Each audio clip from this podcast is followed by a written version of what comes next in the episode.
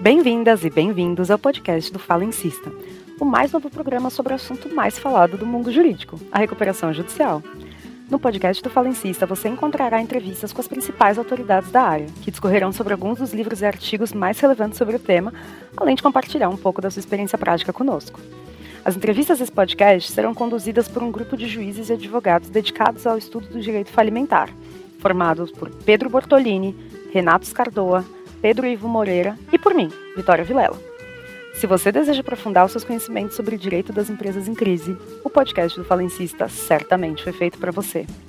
Siga-nos na sua plataforma preferida de streaming e confira nosso conteúdo no Instagram, o Falencista. Então junte-se a nós e vamos ao episódio de hoje.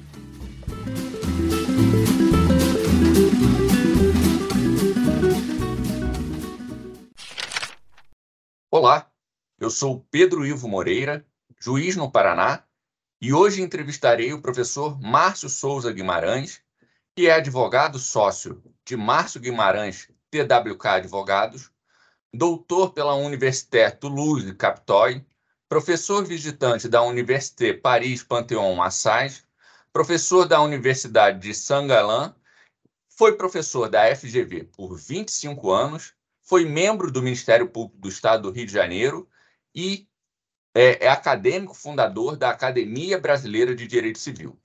Neste episódio do podcast do Falencista, o professor Márcio discorrerá sobre um dos seus relevantes ensaios escrito em inglês, cujo título traduzido é Insolvência e Arbitragem na Arbitragem Internacional, Lei e Prática no Brasil, uma obra organizada pelo professor Peter Sester e publicado em 2020, em 2020 pela Oxford University Press.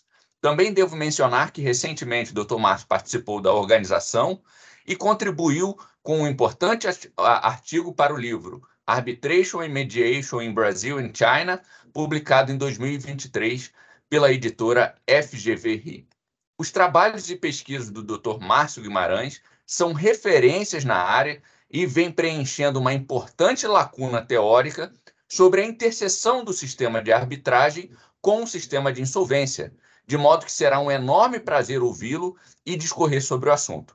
Professor Márcio, seja muito bem-vindo ao podcast do Falencista. Muito obrigado, doutor Pedro. É uma satisfação estar aqui no Falencista.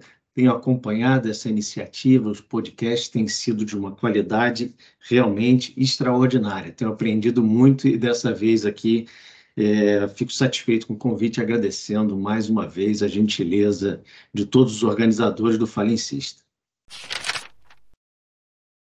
Maravilha, professor Márcio. Já dando início, então, à nossa entrevista, é, a gente gostaria de saber como foi o caminho da sua trajetória profissional que levaram é, o senhor ao encontro é, do direito da insolvência com a arbitragem. Né? A gente sabe que a sua experiência é, no Ministério Público do Rio de Janeiro, nas varas especializadas é, de insolvência, é, tem uma trajetória aí muito famosa. O senhor sempre foi um promotor muito combativo e atuante na área, além é, dos trabalhos acadêmicos. Mas como que chegou, então, a essa interseção entre o direito da insolvência e a arbitragem?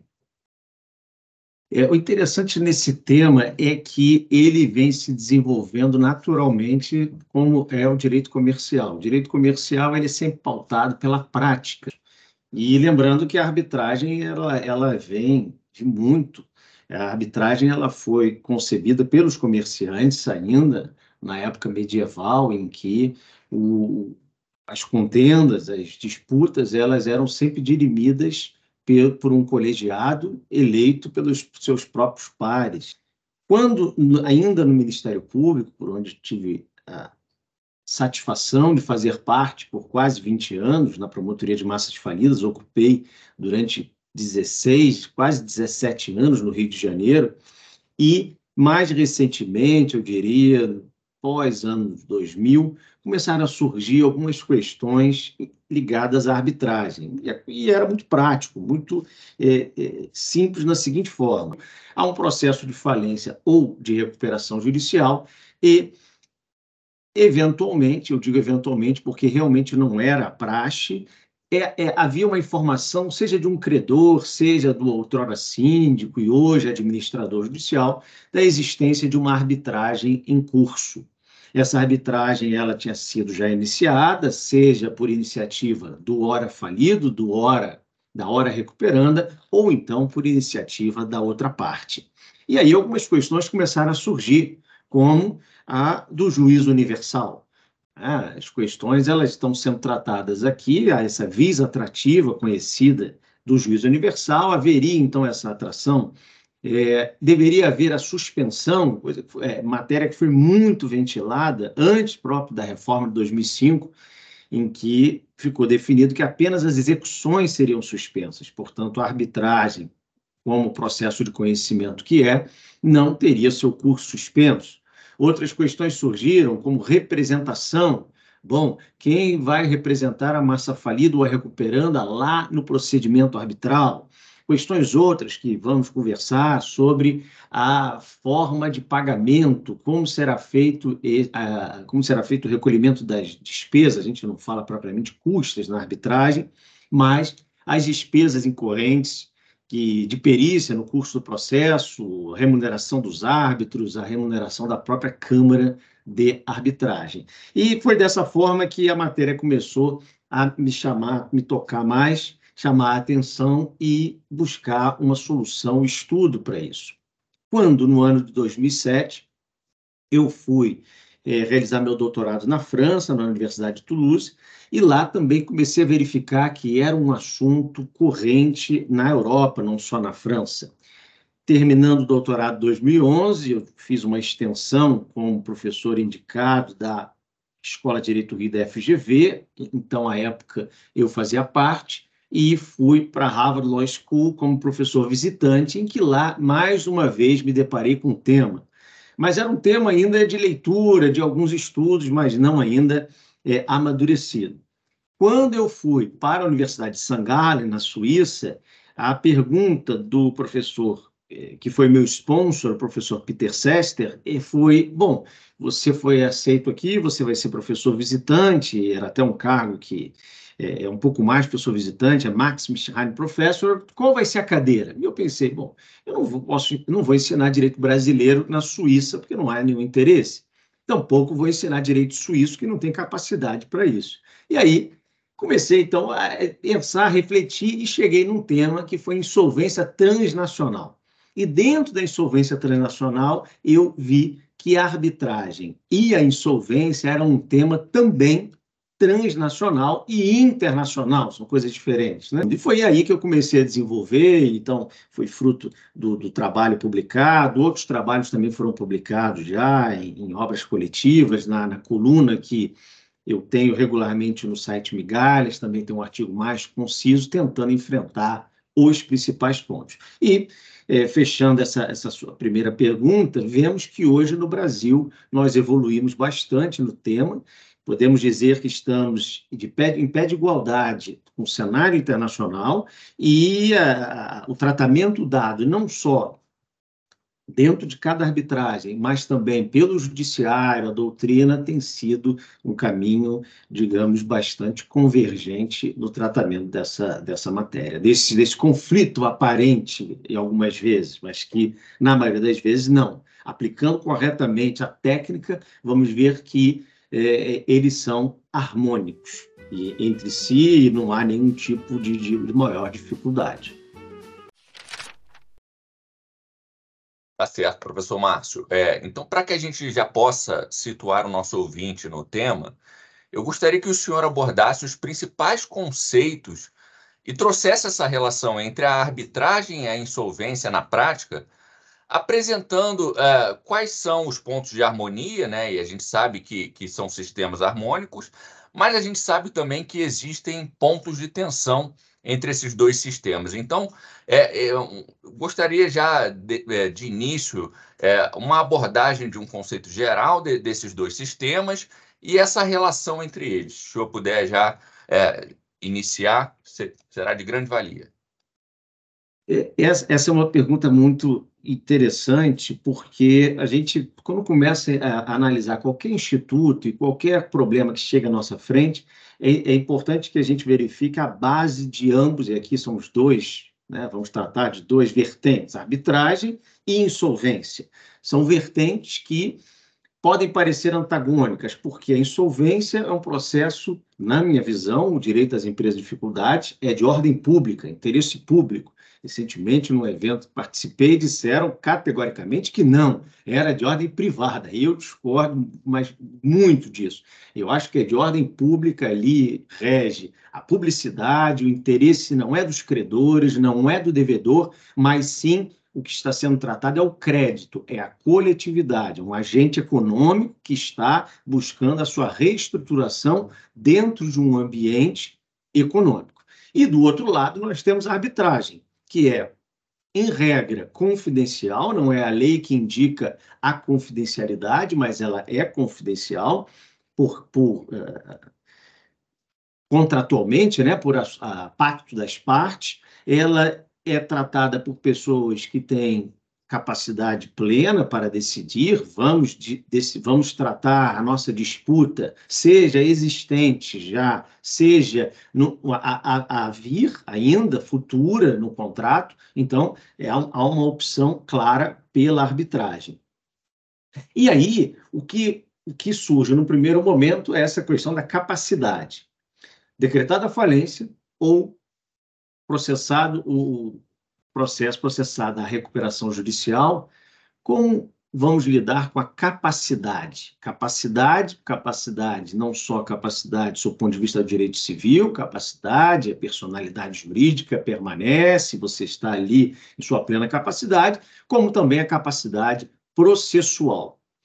Nesse ponto da capacidade, ele é facilmente ultrapassado, porque quando nós tratamos de recuperação judicial, não há muita dificuldade.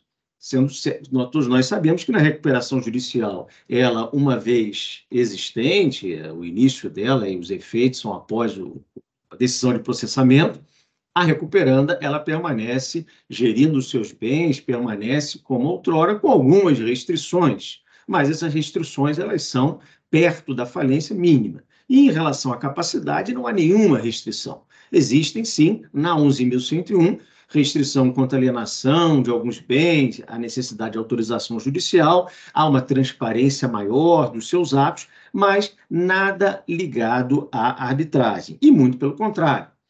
A reforma de 2020, pela, da 11.101, pela Lei 14.112, deixa evidente agora, no seu artigo 6 parágrafo 9 que a arbitragem, uma vez iniciada ou a iniciar, ela deverá respeitar a cláusula compromissória disposta no contrato ou mesmo o compromisso arbitral já assinado. Então, nesse ponto, a recuperanda não sofre nenhum tipo de restrição quanto à sua capacidade.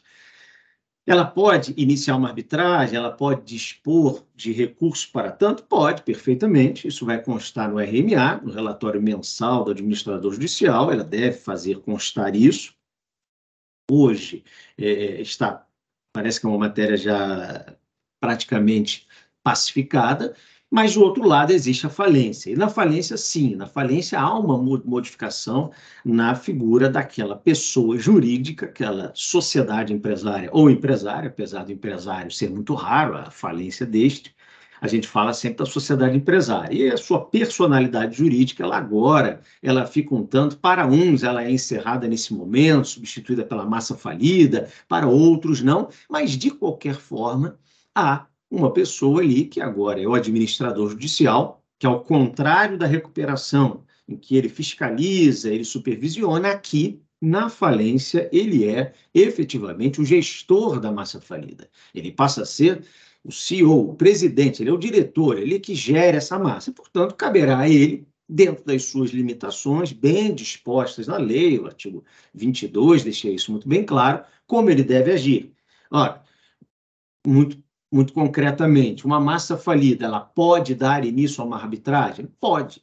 Se o contrato contiver uma cláusula arbitral, ele vai já se dirigir à Câmara que está lá disposta no contrato, ele buscará a solução do litígio. E se o contrato não dispuser, pode, inclusive, pactuar um contrato, contratar uma cláusula arbitral? Em tese pode, em tese pode sim. Só que, a meu ver, e aí tá, isso está bem disposto em todos os ensaios que publiquei, ele deveria, ou deverá, melhor dizendo, é, requerer autorização judicial, dividir, em alguns casos, inclusive, isso com os credores. Credores de forma pública, porque ele estará, sim, dispondo de bens da massa falida, seja o valor a ser recolhido, normalmente o valor elevado, porque as causas arbitrais são elevadas, e aí ele, então, não vai é, trazer para si, não deve trazer para si essa responsabilidade sozinho. Então, são esses os pontos, né? A capacidade, é, quando a falência é decretada, a recuperação judicial, se há alguma, alguma consequência em relação à arbitragem, e é, os processos em curso ou a iniciar qual será o destino dado. E aí a gente pode discutir um pouco mais como, como se dará essa interseção, né? árbitro e juízo da falência, o juiz que conduz o processo, o Ministério Público, como isso é feito. Mas, por hora, esse nesse panorama nosso inicial, eu acho que são essas as ideias, pelo menos as premissas que a gente tem que enfrentar. Perfeito, doutor Márcio. Então, se eu, se eu entendi bem, é, o compromisso arbitral, a cláusula arbitral, ela vem de um contrato, é, na maioria das vezes, até anterior à crise, né, foi é, é convencionado numa ordem natural dos negócios ali daquela empresa, sobrevém a crise, nem por conta dessa crise essa cláusula vai perder sua validade, vai perder sua eficácia e mesmo, é, envolve, é, mesmo em processos de insolvência em curso, se houver a necessidade de instalação do, do, do tribunal arbitral, isso precisa ser respeitado como regra geral. Mas é, é, aqui no Brasil, a gente já vê alguns casos, é, e também na, na, no direito comparado, em que existem matérias que são é, mencionadas como matérias estruturais da insolvência, porque envolve interesse da coletividade, é, envolve matérias especiais da Lei 11.101, de que isso, em tese, não poderia ser, por exemplo, transferido para uh, o tribunal arbitral. Por exemplo, uh, alguma medida que uh, transferisse para o tribunal arbitral a, a, a, competência, a competência para verificação de crédito. A gente não, a gente sabe que o tribunal arbitral ele pode dizer se o crédito existe, quanto é, se houve violação do contrato, se é caso de responsabilidade contratual, mas especificamente classificar esse crédito ou dizer a natureza desse crédito, há uma divergência uh, na jurisprudência se, se, se, isso pode ou não pode, questões envolvendo par condício creditório, a gente sabe também que é, medidas que possam afetar o patrimônio da recuperanda, também o judiciário brasileiro tem sido reticente é, com alguma medida arbitral que possa, é, de alguma forma, é, constranger esse patrimônio. Então, eu, é, diante dessas considerações, eu faço uma pergunta geral se existe algum teste que pode ser feito para definir se um assunto da insolvência é arbitrável ou não. Existe algum teste ou a, a, a doutrina ainda está caminhando para isso, está desenvolvendo isso? É, como é que é, essa situação se apresenta uh, atualmente no estado da arte desse tema? Uma, uma, todos podem perceber, o doutor Pedro Ivo é um grande especialista na matéria, né? E aí fica mais fácil até a gente ser entrevistado e responder, porque ele mesmo, na sua pergunta, já, já dá um cenário que é, é perfeito, traduz bem a questão. E, e, o primeiro ponto, essa do contrato, está contratada a arbitragem. É interessante o seguinte, que chegou a suscitar em alguns casos o artigo 117 da 11.101, em que o administrador judicial ele pode optar ou não pelo cumprimento de contratos bilaterais. Acontece que mesmo antes da reforma de 2020, essa, essa questão já tinha sido ultrapassada. Por quê? A interpretação qual é? A cláusula arbitral ela é uma cláusula independente do contrato. Então, se nós temos um contrato de compra e venda, um contrato de locação, um contrato de entrega, um contrato de prestação de serviço, seja qual for, e há uma cláusula arbitral, ela é absolutamente independente, tanto que o próprio contrato, o vício do contrato, não invalida à própria cláusula. E aí, o 117 ele tem um destinatário específico. O 117 é uma norma que rege os contratos bilaterais em geral, e não a arbitragem. Isso porque a própria lei de arbitragem, que é é especial assim já dispunha, como também agora, repetindo, o próprio artigo 6 parágrafo 9 e essa, essa, essa segunda pergunta sobre o que é arbitrável. Não é arbitrável? As matérias da insolvência são arbitráveis? O que pode ser tratado na arbitragem se há alguma divergência, alguma é, é, concorrência com a insolvência? Eu diria, não há concorrência nenhuma. A arbitragem ela vai tratar o que é arbitrável, as matérias que podem e serão e só podem ser decididas pela arbitragem. E a insolvência tratará o juízo da insolvência, vamos chamar assim, seja recuperação judicial, extrajudicial ou falência, tratará de outras. De que maneira? Assim fica muito vago, né? Mas de que maneira? O que é arbitrável? Arbitrável é tudo aquilo que a própria lei de arbitragem dispõe, que é, é, é, são matérias, são direitos disponíveis. Então, o que é disponível? Disponível é, e aí dentro da, da sua fala, com muita precisão, é, há um julgado da ministra Nancy Andrighi no Superior Tribunal de Justiça, em que é o julgado, é o RESP 1953212 do Rio de Janeiro, julgado em 2021, em que havia uma divergência sobre habilitação de crédito, classificação do crédito no quadro geral, se for na falência ou para fins de voto, nas quatro classes lá da, se pudermos chamar de classe, na Assembleia Geral de Credores, e o que ficou definido, e muito bem definido, muito bem julgado. Saber se é devido ou não, se o crédito existe ou não e o seu montante é matéria a ser definida pela arbitragem tal qual seria se houvesse uma ação de conhecimento em curso em uma vara civil. Essa ação de conhecimento, há muito já está chancelado pelo próprio STJ também, que ela terá o seu curso. E, ao final, com a sentença, com trânsito em julgado, definindo o valor este, decorticado em juros, correção, seja o que for, com este título, agora sim, esse credor, ele terá condições de se habilitar na falência, ou então se apresentar na própria, na própria recuperação judicial ou impugnar a extrajudicial, se for o caso. E aí o que cabe então à insolvência? O que cabe ao juízo da insolvência? Cabe o seguinte: o mesmo que seria feito com uma sentença vinda de uma vara civil. Então, se por exemplo, na falência, esse credor ele quiser cobrar juros, correção, tudo, não conseguirá. E aí ele vai ser alocado no lugar dele, na classe dele, pelo montante principal. Agora, numa habilitação em que às vezes há certa divergência quanto ao valor, não poderá o juízo da insolvência tratar dessa matéria, e assim ficou definido pelo próprio STJ. E essa questão, como é, também na, na, na pergunta sobre matéria, cenário internacional, foi decidido pela França, pela Corte de Cassação. A Corte de Cassação francesa, ela é o superior Tribunal de Justiça francês. Então, é ela que trata da aplicação da lei federal em todo o território. Tem a mesma ideia que nós temos aqui. E lá, a, a, no dia 1 de abril de 2015, houve um julgado pela Câmara Civil, seria essa a tradução, eh, de número 14552, o processo que foi idêntico. E aí se tratava de uma arbitragem internacional.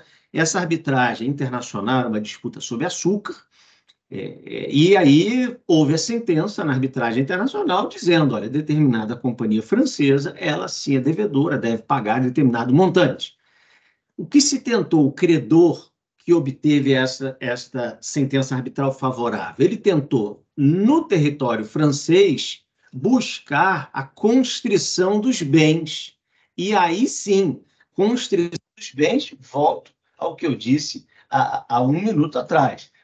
É, a constrição será decidida por quem? Pelo juízo da insolvência. E a Corte de Cassação disse: não, isso não é possível, é, o senhor perfeitamente é credor e será dado tratamento lá no processo e aí na França existem diversos, como a recuperação judicial lá, que eles chamam de redressement, tem a liquidação, tem o salvaguarda, que eles chamam de sauvegarde. Bom, não importa, o tratamento será dado como o, senhor é credor, mas não, não porque o senhor é um credor arbitral, vamos colocar assim, entre aspas, o senhor seria um super credor, um credor privilegiado? Não, de forma alguma, vai atender ao regramento da própria lei.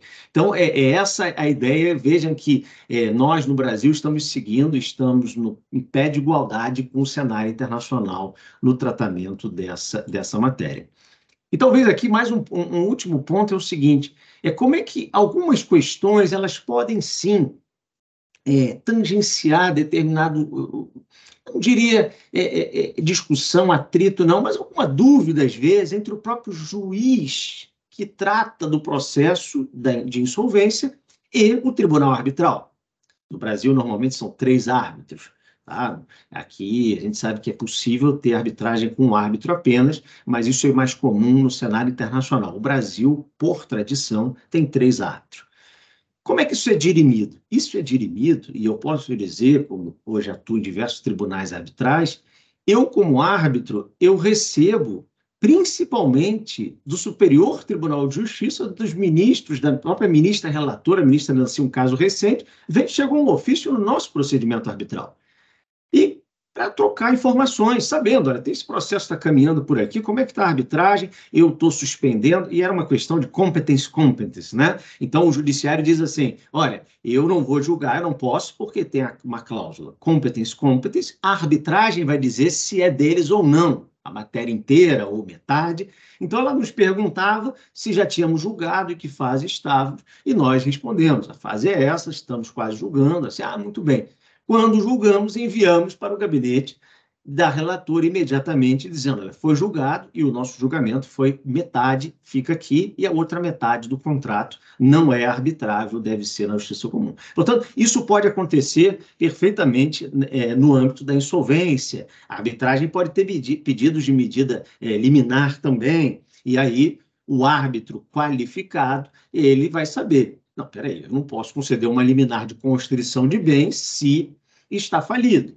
Mas aí, no processo arbitral, como é que eu sei se está falido ou não? Só tem um jeito, né? oficialmente. Sai um, um, um, não chamaremos de ofício, porque não é um órgão público, mas sai uma comunicação do tribunal arbitral ao juiz competente, perguntando qual é o estado que se encontra, como é, não é, né? É, pode até fazer alusão, eu tive, vi uma matéria no jornal dizendo que a falência foi decretada, pedindo é, que assim seja julgado, e, e, acredito que isso é muito importante. Até na cooperação, que hoje é 11.101, né, pode reforma tanto incentivo. Então, eu vejo que hoje há muito mais convergência do que divergência, desde que, desde que nós aplicamos corretamente a técnica. É preciso, sim, é, nos qualificarmos, estudarmos e tenhamos dúvida, juízos especializados, juízes especializados câmaras especializadas e integrantes de câmaras no tribunal especializadas também.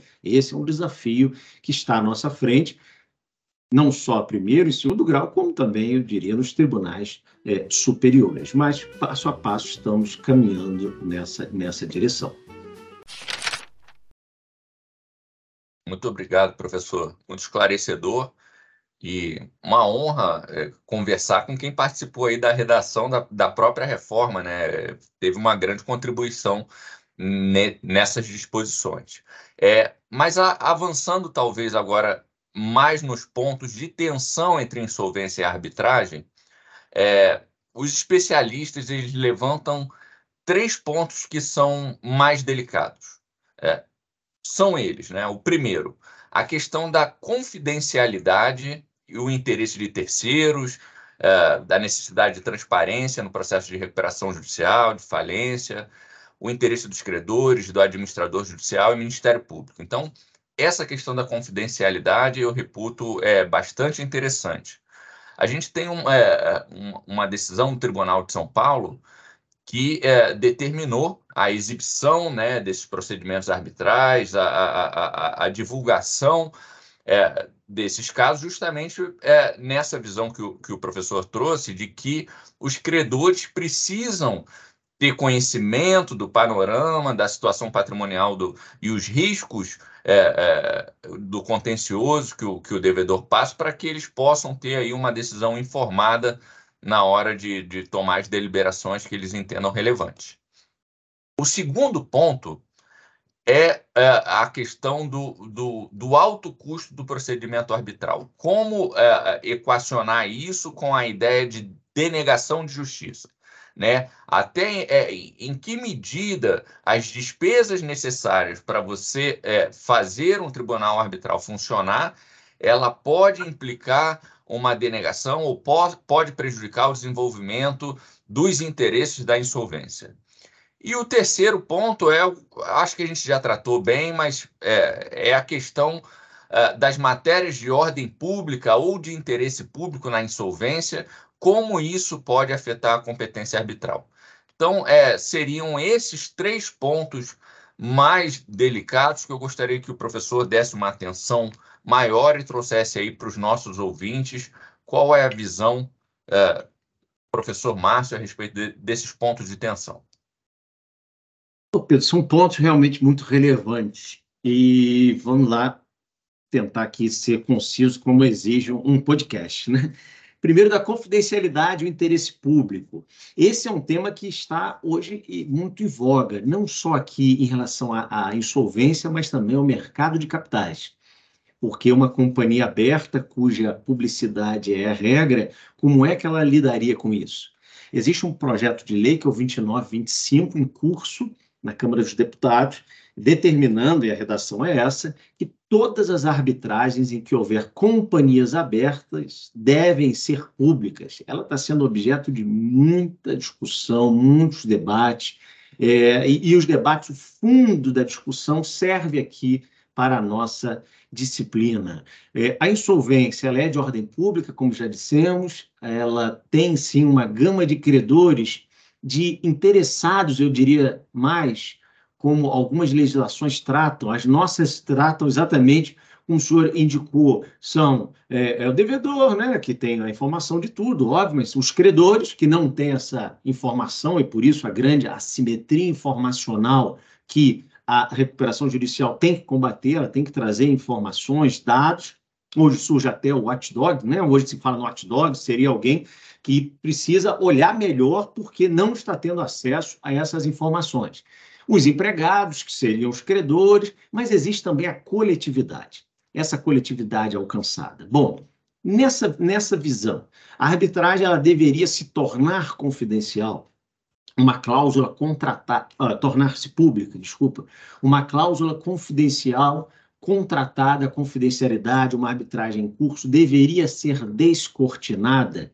Existem eh, discussões e, e, e fundamentos para ambos os lados. O primeiro fundamento para não se admitir esse disclosure, essa transparência, seria exatamente o pacto que foi feito, a contratação, e que isso é feito em razão de um interesse, um racional econômico porque a publicidade ela traria prejuízos para as partes e aí traria prejuízos para a própria recuperanda.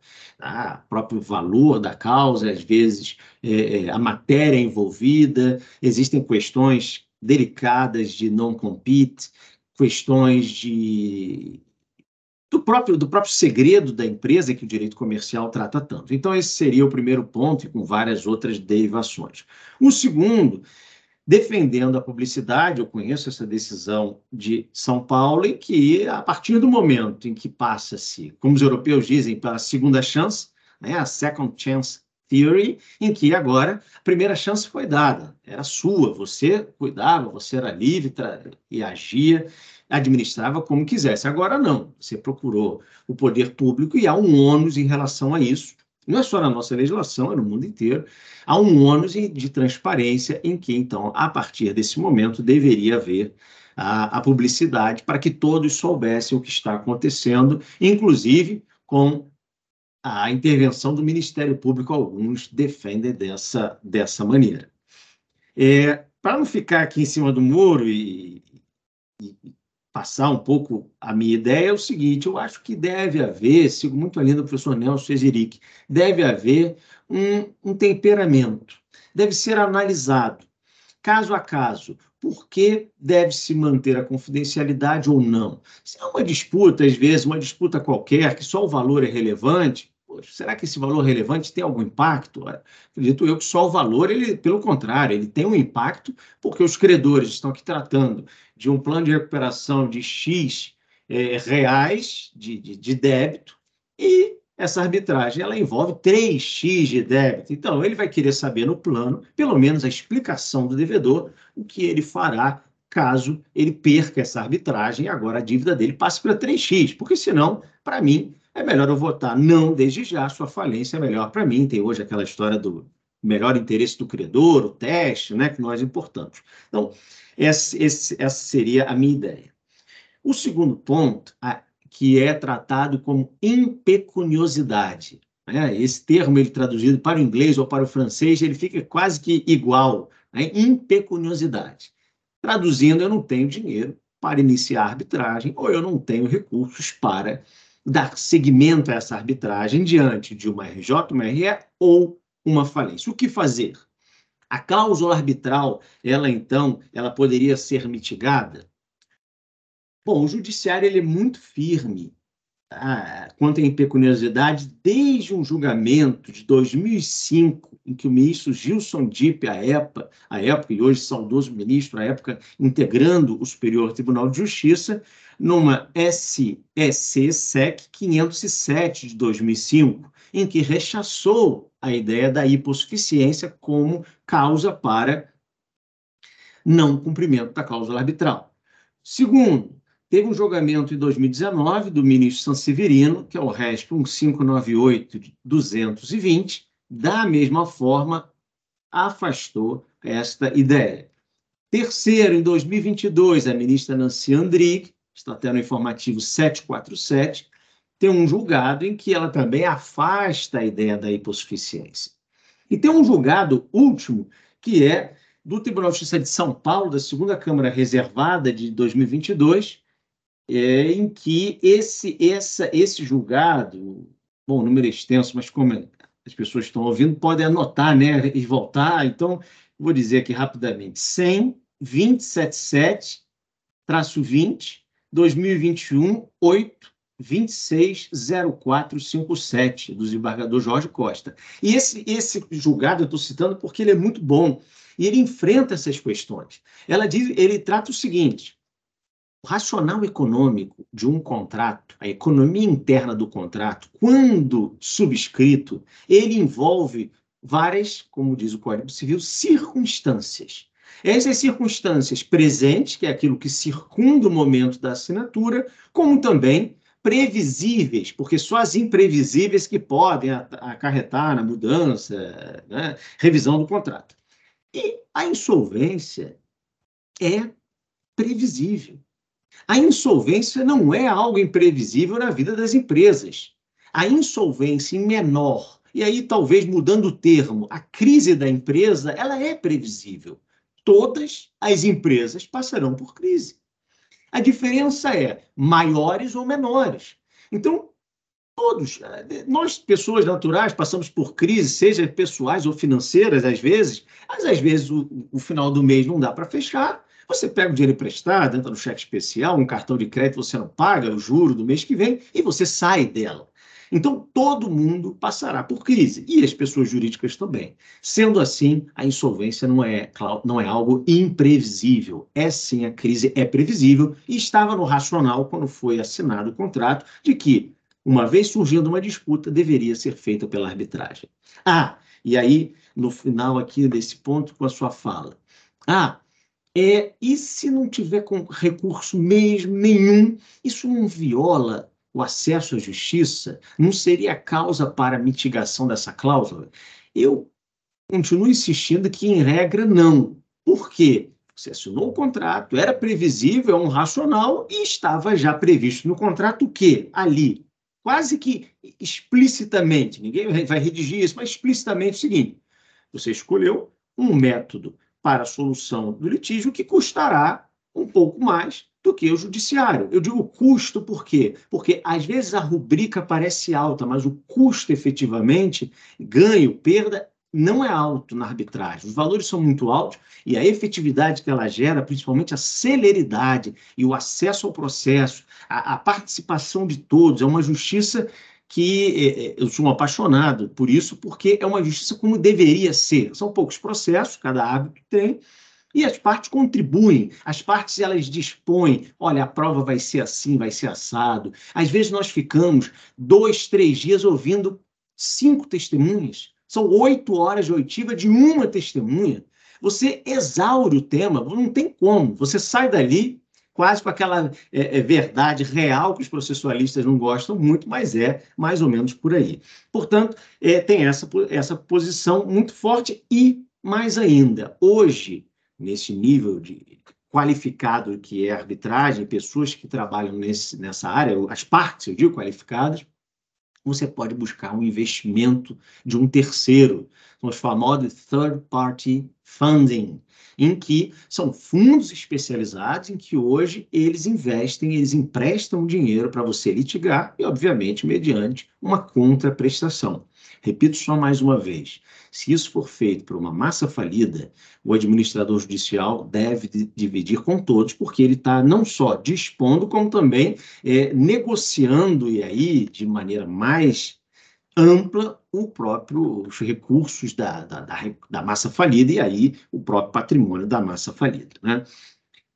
É, muito bem. O terceiro ponto, matéria de ordem pública e arbitragem, é aquela, aquela história da arbitrabilidade, né? O que pode ser arbitrável? Por exemplo, hoje, é, você não pode nunca dar início a uma arbitragem dizendo assim: artigo 51, eu estou ingressando com uma recuperação judicial aqui numa Câmara Arbitral, quero que o tribunal processe minha RJ. Nunca, nunca. Uma falência, nunca.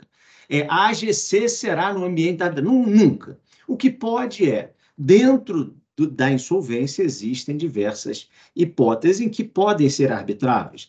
As mais tradicionais, já falamos, a primeira é a habilitação de crédito, é a verificação de crédito, né? não é habilitar em si, mas sim a definição do valor. Pode ser feito algum, pode se utilizar alguns métodos, como nós vemos, em casos em que não é propriamente arbitragem, mas conciliação, negociação, mediação, que de certa forma é fora do processo de insolvência, não é? Porque a insolvência ela pode até o juiz, o administrador judicial, o Ministério Público, a própria parte, dar início a isso, mas o juiz ele fica, né, confidencialidade da negociação, da conciliação, ele não sabe o que aconteceu. Ele vai para uma câmara, seja o sejusque interno do tribunal ou não, e aí, nesta Câmara, será resolvida a questão. E, às vezes, é muito bom para uma coletividade. Né? Temos casos em que há uma, uma, uma ordem de credores imensa, milhares, e algumas vezes casos mais recentes, de centenas de milhares de credores, e que o processo da recuperação tem a menor possibilidade, primeiro, de verificar todos esses créditos, segundo, mesmo, é, realizar uma Assembleia Geral de Credores com 500 mil pessoas, como já se é, vislumbra, ou até mais, 700, 800 mil pessoas. Lembrando, é um caso já encerrado, então eu, eu sinto me sinto confortável em falar, o da Oi, em que eram 65 mil credores e nem no Maracanã se podia fazer Assembleia Geral de Credores. E aí criou-se um mecanismo, ali foi conciliação, um bilhete único, em que o credor ele concordava com aquele pagamento e assim ele então já estava, vamos dizer, a gente vai limpando a classe dos credores e, e obviamente, com benefício de cada um deles. É, uma outra questão interessante aí é se no plano de recuperação judicial pode o plano inserir uma cláusula arbitral. Né? Nós sabemos bem que a natureza do plano é uma natureza contratual. Portanto, se nesse contrato seria possível a inserção é, de uma cláusula arbitral. Eu vejo com bons olhos e com muita é, possibilidade, sim, disso acontecer. É possível desde que, obviamente, a gente tem os credores anuindo nesse sentido.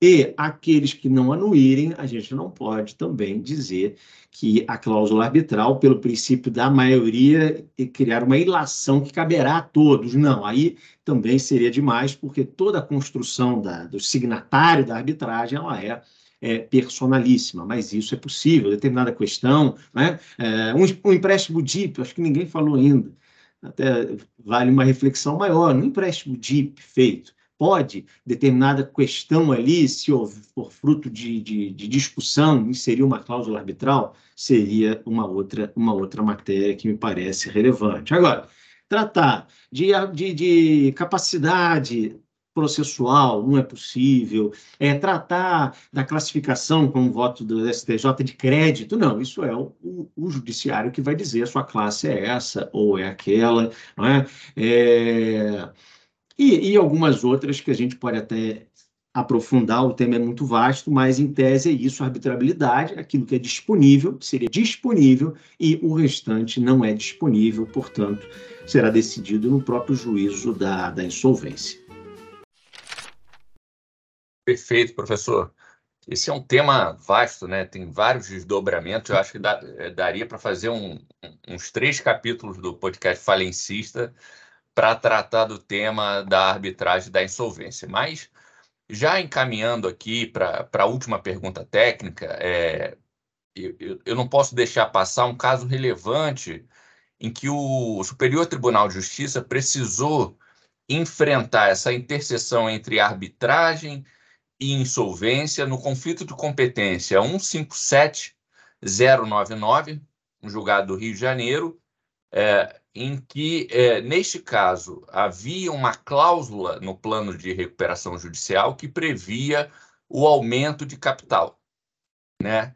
E, e, e essa cláusula não representava consenso entre os acionistas da sociedade devedora.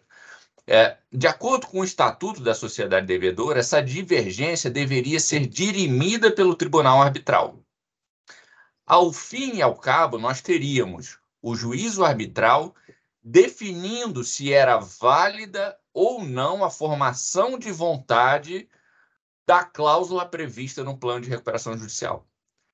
E aí, é, a gente sabe que o Superior Tribunal de Justiça reconheceu a necessidade de, de respeitar o compromisso arbitral e remeter a questão, então, a, a, a tirar da jurisdição estatal e remeter é, para o Tribunal Arbitral. É, mas a grande pergunta que ficou é como conciliar o tempo do processo de recuperação judicial, né, que envolve as necessidades de sorregimento da empresa, com essa questão do, do sistema próprio do juízo arbitral, porque é, você tem uma cláusula no plano que, em tese, o devedor é, considera fundamental para o seu sorregimento. Só que a validade dessa cláusula depende, então, do enfrentamento de uma controvérsia no juízo arbitral.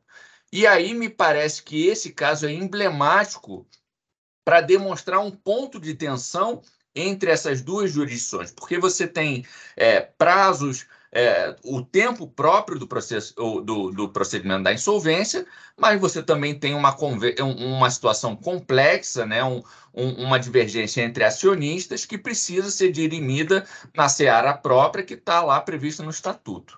É, então, é, na prática, obviamente, a remessa dessa questão para o juízo arbitral significa a, a inviabilidade dessa cláusula ser votada pela Assembleia Geral de Credores, porque você pende sobre ela uma questão da validade que é muito relevante. É, como que o senhor, eu sei que é uma questão delicada, mas como que o senhor poderia dar um panorama, enxergar essa questão? O que, que, que o senhor entendeu sobre a posição do, do Superior Tribunal de Justiça e as implicações que isso traz na prática? Essa, essa questão ela envolve o, o, que poderia ser tema de um, de um podcast inteiro aqui do Falencista, até deixo registrado aqui a, a sugestão, que é direito societário e insolvência. Tá? Esse é um capítulo que está sendo escrito, mas que faltam muitas páginas ainda a ser concluído. É, essa, essa, essa dicotomia, pelo menos aparente, existente, a sociedade, estou falando sociedade porque, mais uma vez, não é um empresário, em regra, que, que, que se vale dos mecanismos, empresário individual. Né? A sociedade ela se vale de uma recuperação judicial. E, a partir dali, é a sociedade que terá o seu destino traçado pelos credores, basicamente. Só que por trás dessa sociedade existem aqueles que são os seus proprietários. E vamos usar uma linguagem até técnica, direito societário, eles são os proprietários. Eles são os acionistas, eles são os cotistas. Como se dá essa correlação? Realmente agora a sociedade ela está nas mãos de terceiros e esse sócio aqui, ele tem alguma ingerência, qual é a participação que tem? Portanto, com essa análise é que se deu o problema lá levado ao Superior Tribunal de Justiça, que foi no caso da Oi. Plano de recuperação judicial previa um aumento de capital social. Tá bom. Plano previa, foi aprovado, os credores aprovaram, o juiz homologa. Passo seguinte, o que, que se vai fazer? O ofício do juízo determinando diretamente o aumento desse capital social. Não se vai fazer, como na prática, seguir todo o mecanismo para aumento de capital social, seja previsto na 6404 ou no Código Civil. Reunião, chamada para tanto, convocação, prazo, deliberação, uma ata e alteração, às vezes, do estatuto ou do contrato social. Será uma decisão judicial. Quando isso aconteceu na OI, e, e efetivamente aconteceu, os, alguns sócios disseram: peraí, peraí, isso é direito societário. E aumento ou não de capital social tem que ser tratado aqui na sociedade pelo estatuto que tem cláusula arbitral. Então não é o judiciário que decide. Aumento de capital social, podemos tratar outros, de outros assuntos, é, fusão, cisão e incorporação, retirada de sócio e tantos outros temas societários puros, mas que são mecanismos de, de, de, de, de recuperação, debêntures, né? muito comum, emissão de debêntures. Olha, quem delibera a emissão de debênture é a sociedade, é uma dívida, ela está se endividando. Os acionistas não têm participação. Como é que se resolve isso? No direito brasileiro, nós estamos ainda escrevendo esse capítulo, como disse. No direito norte-americano, se resolve da seguinte maneira: os sócios eles têm uma classe na recuperação. Eles votam. Então, esta participação dos sócios na recuperação faz com que eles, então, façam parte, aquele triângulo que eu mostrei inicialmente, né? Aqui estamos só uh, ouvindo, mas mostrei, ficou caracterizado bem no, no, cérebro de todos, que de um lado você tem o sócio, no meio a sociedade, do outro lado os credores, esses três aí. Portanto, esses do lado de cá, sócios, têm participação nesta outra relação estabelecida, relação jurídica, sim, entre sociedade e credores, e ali eles votam. No Brasil não há. Temos esse julgado do Superior Tribunal de Justiça, dizendo que tem que ser levado à arbitragem. A matéria na arbitragem não chegou ao fim, porque houve pedido, enquanto tramitava a questão no STJ, árbitro de emergência. O árbitro de emergência deu uma primeira decisão, isso tornou público depois, por razão do, do, do conflito de competência, deu uma decisão confirmando a competência da arbitragem. Foi pedido reconsideração, ele confirmou sua primeira decisão, e aí foi pedido reconsideração mais uma vez. Quando, na terceira vez que o árbitro de emergência é chamado, ele revoga a sua decisão, dizendo: entendi. Porque o perigo em mora é imenso o plano de recuperação, se não houvesse aquele aumento de capital, ele não receberia uma injeção monstruosa de recursos para que ela pudesse se recuperar. Então, a questão ali foi de perigo em mora que o árbitro se viu diante. Ele disse: olha, realmente, é, se não houvesse aumento de capital, que era o aumento de capital com a entrega da participação específica a esses dadores de dinheiro, vamos dizer, esses investidores novos, ele disse: bom, tudo bem, eu vou revogar. E aí, no meio tempo, o STJ firma o julgado, dizendo: não, é da arbitragem. Como isso acabou, não sabemos, porque foi feito um acordo e aí a arbitragem não foi adiante. Mas a verdade é: sabemos sim, como isso acabou, na prática, prevaleceu o que estava no plano. Eu escrevi um artigo em homenagem ao professor Nelson Zeric, se eu não me engano, são três volumes, e, e, esse artigo meu, quem tiver interesse, é só sobre isso. Eu trato do caso, do caso, o aumento de capital. A minha posição é a de que, e aí, fechando esse ponto, a minha posição é, no Brasil, os sócios, eles têm sim, apesar de tímida, mas é como a lei dispôs, uma participação na recuperação judicial. Por quê? Ela só pode ser intentada quando deliberada no na Assembleia Geral de Acionistas ou então na reunião de sócios. Então é nesse momento em que eles deliberam. Muito bem, sociedade, vá, entre naquele túnel que chamado recuperação judicial, que a gente sabe que vai ter que sair do outro lado. Não se sabe como nem quando, mas vai ter que sair.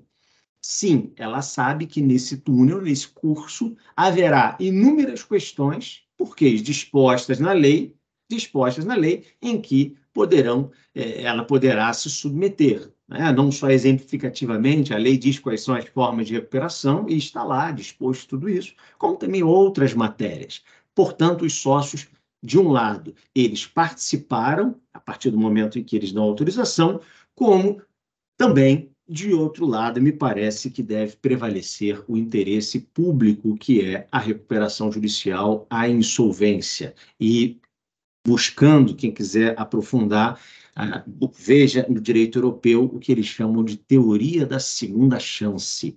Todo o regulamento 848 de 2015, o anterior, do ano 2000, que trata da insolvência transnacional, parte da premissa desta teoria da segunda chance.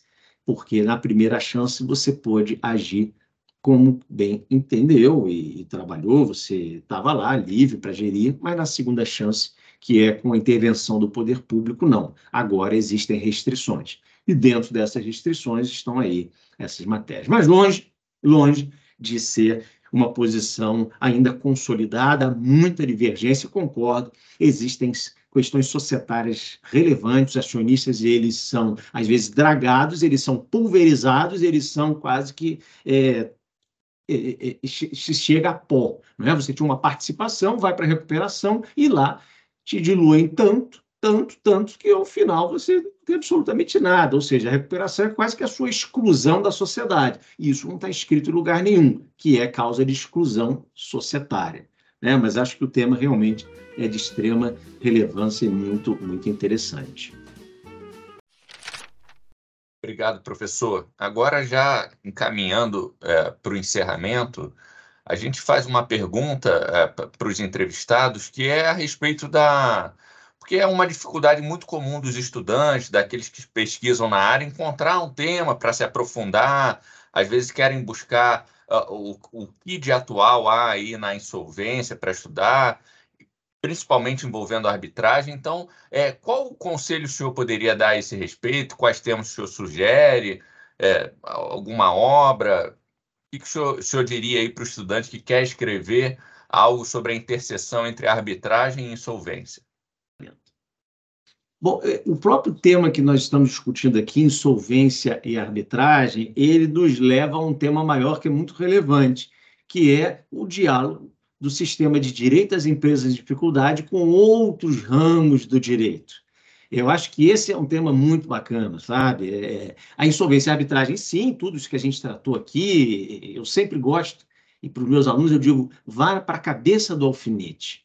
Né? Não venha com aquela, aquele TCC, mesmo mestrado, doutorado, em bancas que eu participo, com o primeiro capítulo, Evolução Histórica. A sua tese não é de história.